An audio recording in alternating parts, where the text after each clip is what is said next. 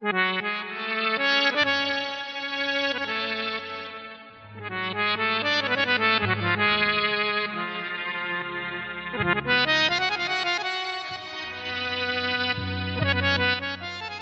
шалом, мои дорогие слушатели.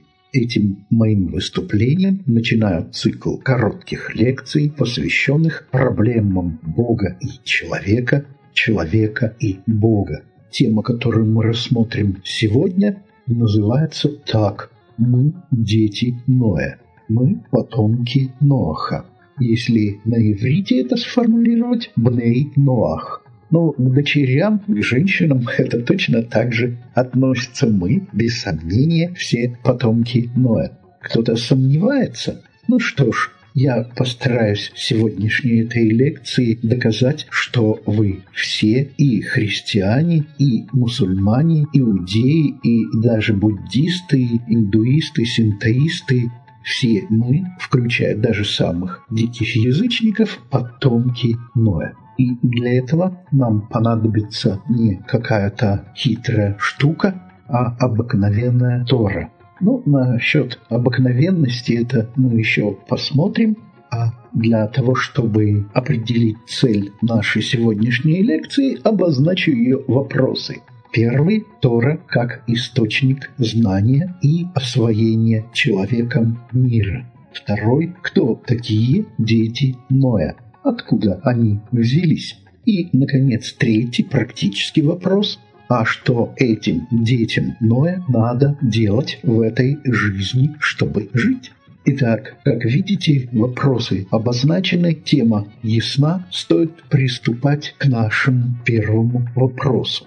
Я хочу сказать, что да, допустим, для иудеев авторитетом является, может быть, в первую очередь Талмуд. Вот так сложилось что устная Тора преобладает. Я вовсе не собираюсь этот факт оспаривать. Я просто хочу сказать, что для большинства людей в мире, для потомков Ноаха, Ноя, все-таки письменная Тора – главный источник. Что такое Тора? Тора – это, да, те самые пять книг Хумаш, пять книг, которые принадлежат Моше Моисею.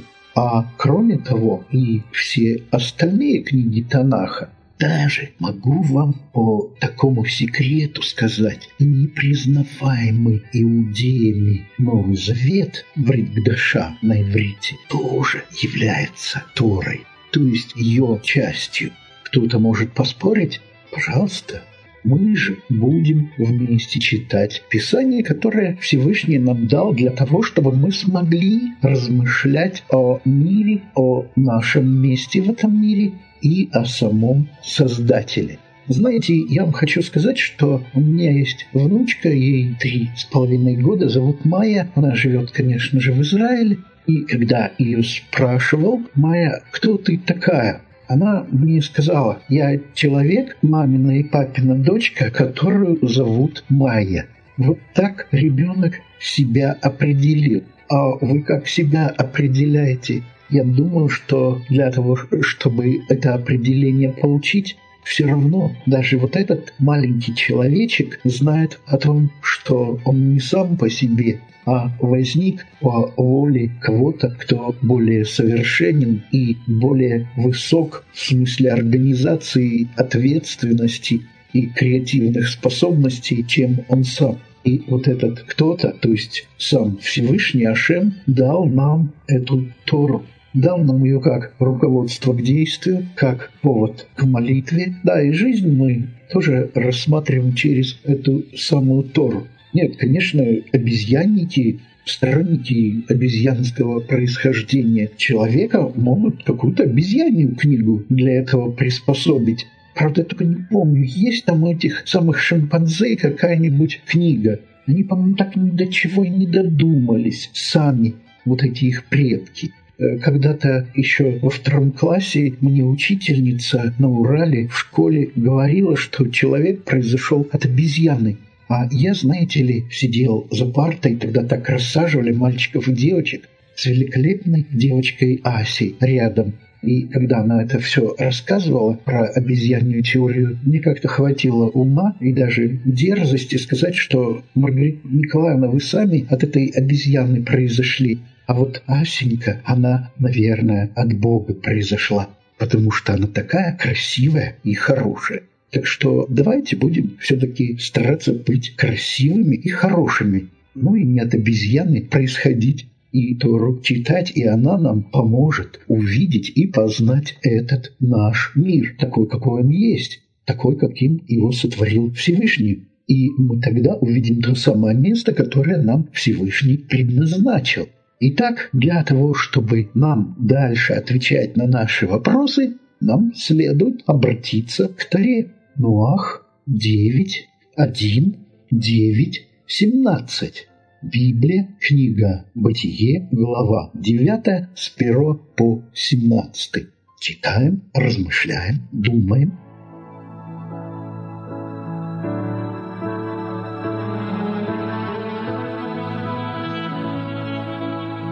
И благословил Бог Ноха и его сыновей, и сказал им, «Плодитесь и размножайтесь, и наполняйте землю» и страх и ужас перед вами да пребудет на всяком звере земном и на всякой птице небесной, и на всем, что движется по земле, и на всех рыбах морских. В руки вам они отданы. Всякая тварь живая будет для вас пищей. Как зелень травяную даю вам все, только плоти с жизнью ее, с кровью ее не ешьте.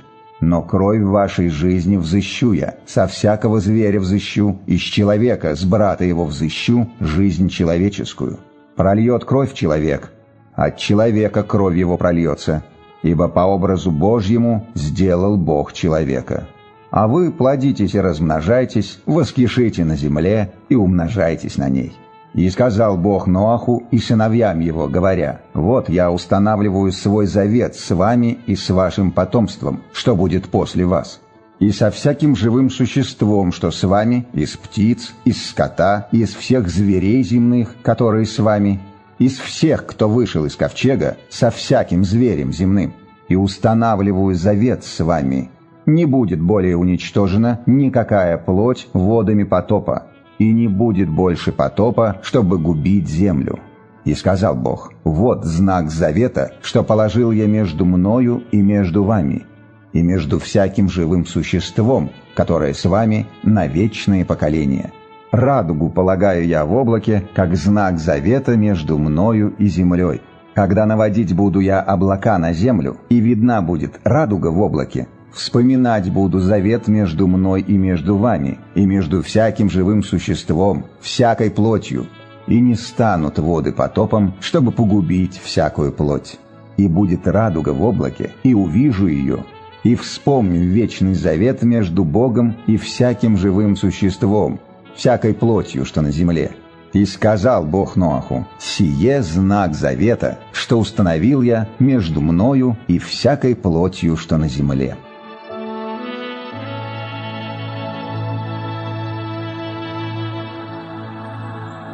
Итак, Всевышний обращается к этим восьми человекам, Ною и всем его родственникам, вышедшим из самоизоляции. Ну, правда, Всевышний их туда отправил для спасения, для того, чтобы они совершенствовались. И вот когда они вышли, то Всевышний первым делом их благословил. Благословение – это способ такого долгосрочного программирования жизни человека – Всевышний, во-первых, ставит перед человеком цель, во-вторых, показывает, что есть средства ее достижения, и в-третьих, обеспечивает условия осуществления движения к этой цели. Итак, благословение, которое получили вот эти восемь человек, состояло в том, что им надлежало плодиться и размножаться, то есть увеличивать население Земли. Как видите, они постарались хорошо, нас, по-моему, даже уже гораздо больше, чем те восемь человек,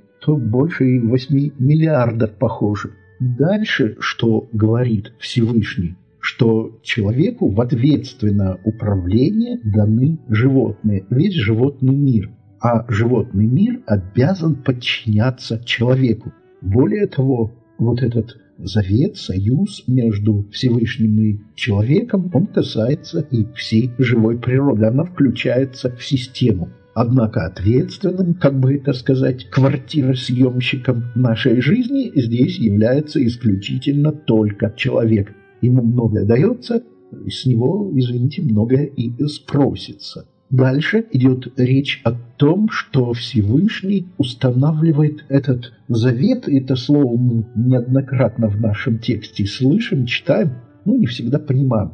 Завет, да, союз – это еще и договор. И вот этот договор должен быть некоторый его символ, то есть некоторая его ну, видимая часть, воспринимаемая то есть то, что бы нам всегда напоминало о том, что договор этот находится в активной фазе. Вот эта активная фаза представляет собой такую систему отношений, при которой Всевышний, может быть, выглядит как пассивная сторона, задавшая параметры где-то там находящаяся в недостижимом далеке. Да? Но это на самом деле только выглядит так, Всевышний всегда активно сохраняет нас. Об этом просто неоднократно говорится в псалмах Давида. Почитайте их, они того стоят. А мы, в свою очередь, как говорится, обязаны быть тоже активными.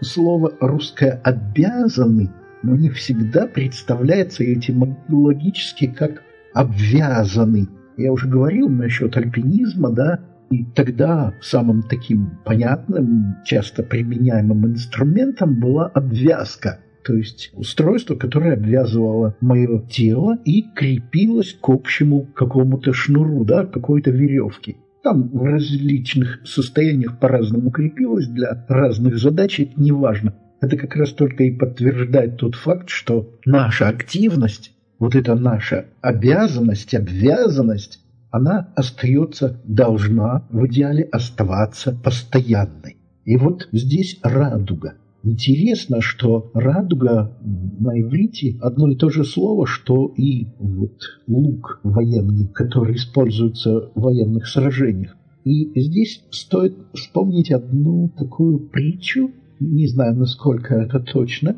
но такая притча существовала, что в средние века когда рыцари хотели э, сражение мирным образом к чести друг друга закончить, то один из рыцарей брал свой лук и поворачивал его в сторону себя. То есть буквально, что стрела могла выстрелить в него, а не в противника. Так вот, если вы внимательно пронаблюдаете радугу, а наблюдать радугу, как я понимаю, не рекомендуется только приверженцам иудаизма всех остальных это просто не касается то она как раз э, стрелой своего лука направлена в небо на Всевышнего, а не на нас. То есть Всевышний таким образом, да, хочет с нами мира и сотрудничества.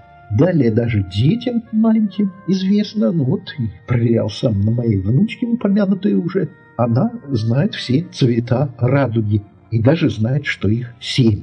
И вот эти семь цветов радуги позволяют нам обратить внимание на то, что существует семь законов потомков Ноя. Эти законы – вещь сложная или очень простая, кому как.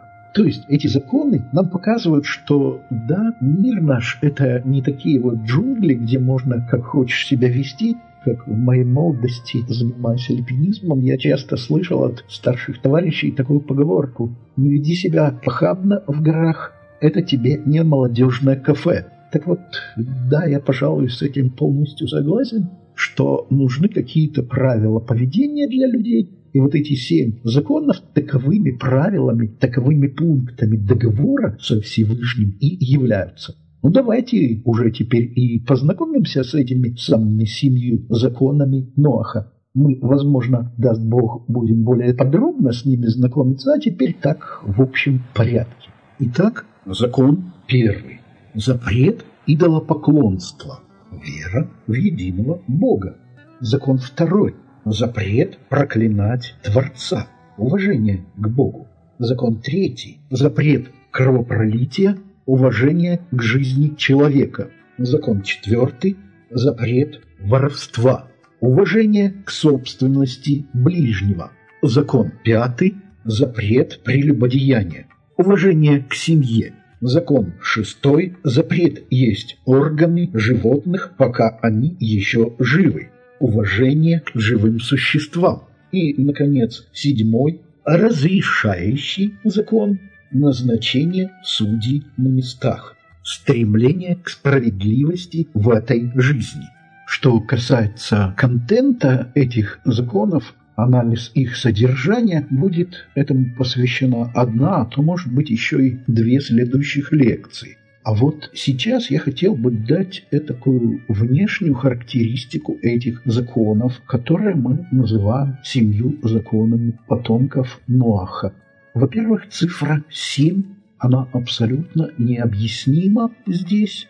Понятно, что радуга семицветна только символ этой цифры – если, например, вспомнить имеющие к этим законам отношение десять речений, которые Всевышний сказал на горе Синай израильскому народу, их еще ошибочно называют десятью заповедями, то там с цифрой десять все понятно, это аллюзия на те десять слов, которые Всевышний сказал при сотворении мира. О них мы находим информацию в главе Берешит в самом ее начале – так вот, дальше характеристика этих законов шесть запрещающих, один разрешающий. Интересно такое соотношение. И еще интересное наблюдение. Эти семь законов потомков Ноя являются основой для вот уже упомянутых десяти речениях, высказанных Всевышним на Синай для народа Израиля. Эти же семь законов лежат в основе и тех самых 613 заповедей, которые для всех евреев в иудаизме эти же законы являются, так сказать, их базой этих 613 заповедей, и тут сразу надо обратить внимание, если для неевреев, потомков Ноя, исполнение 613 заповедей не обязательно, более того, оно может привести к нежелательным последствиям, то вот эти семь законов потомков Ноя для всех иудеев, как и для всех остальных людей на земле обязательно. Еще один важный интересный факт, касающийся рассматриваемых нами законов – они определенным образом воздействовали и на текст Нового Завета. Для того, чтобы это себе представить, откройте книгу «Деяния апостолов», глава 15, 28, 29 стихи. «Святой Дух и мы решили не обременять вас ничем другим, кроме следующих обязательных предписаний – воздерживаться от употребления в пищу того, что принесено в жертву языческим богам, от крови и мяса удавленных животных, а также от разврата. Поступайте так, и все будет хорошо. Будьте здоровы. Ну и, наконец, я уже проговорился немножко об этой характеристике. Вот эти семь законов потомков Ноя носят абсолютно универсальный характер, и эти законы являются правоприменительными в морали, в нравственности, как хотите, для абсолютно каждого жителя нашей планеты независимо от возраста, места жительства, религиозной принадлежности, образовательного, имущественного ценза, все это не играет роли. Эти законы потомков Ноя все мы обязаны исполнять. Они действительно универсальны, и исполняя их в нашей жизни, мы сможем проверить их универсальность и способность преобразовывать нас лично и наше окружение, то есть весь мир. Вот так я хотел бы закончить нашу сегодняшнюю встречу, мои дорогие. Если есть у вас вопросы, если есть возражения, если есть предложения, то вы можете воспользоваться моим телефоном. Он и в Телеграме, и в WhatsApp. Вот он, плюс 7 747 19 22 22 4. Буду рад общаться с вами по поводу нашего материала. И до следующих встреч. И да благословит вас Всевышний.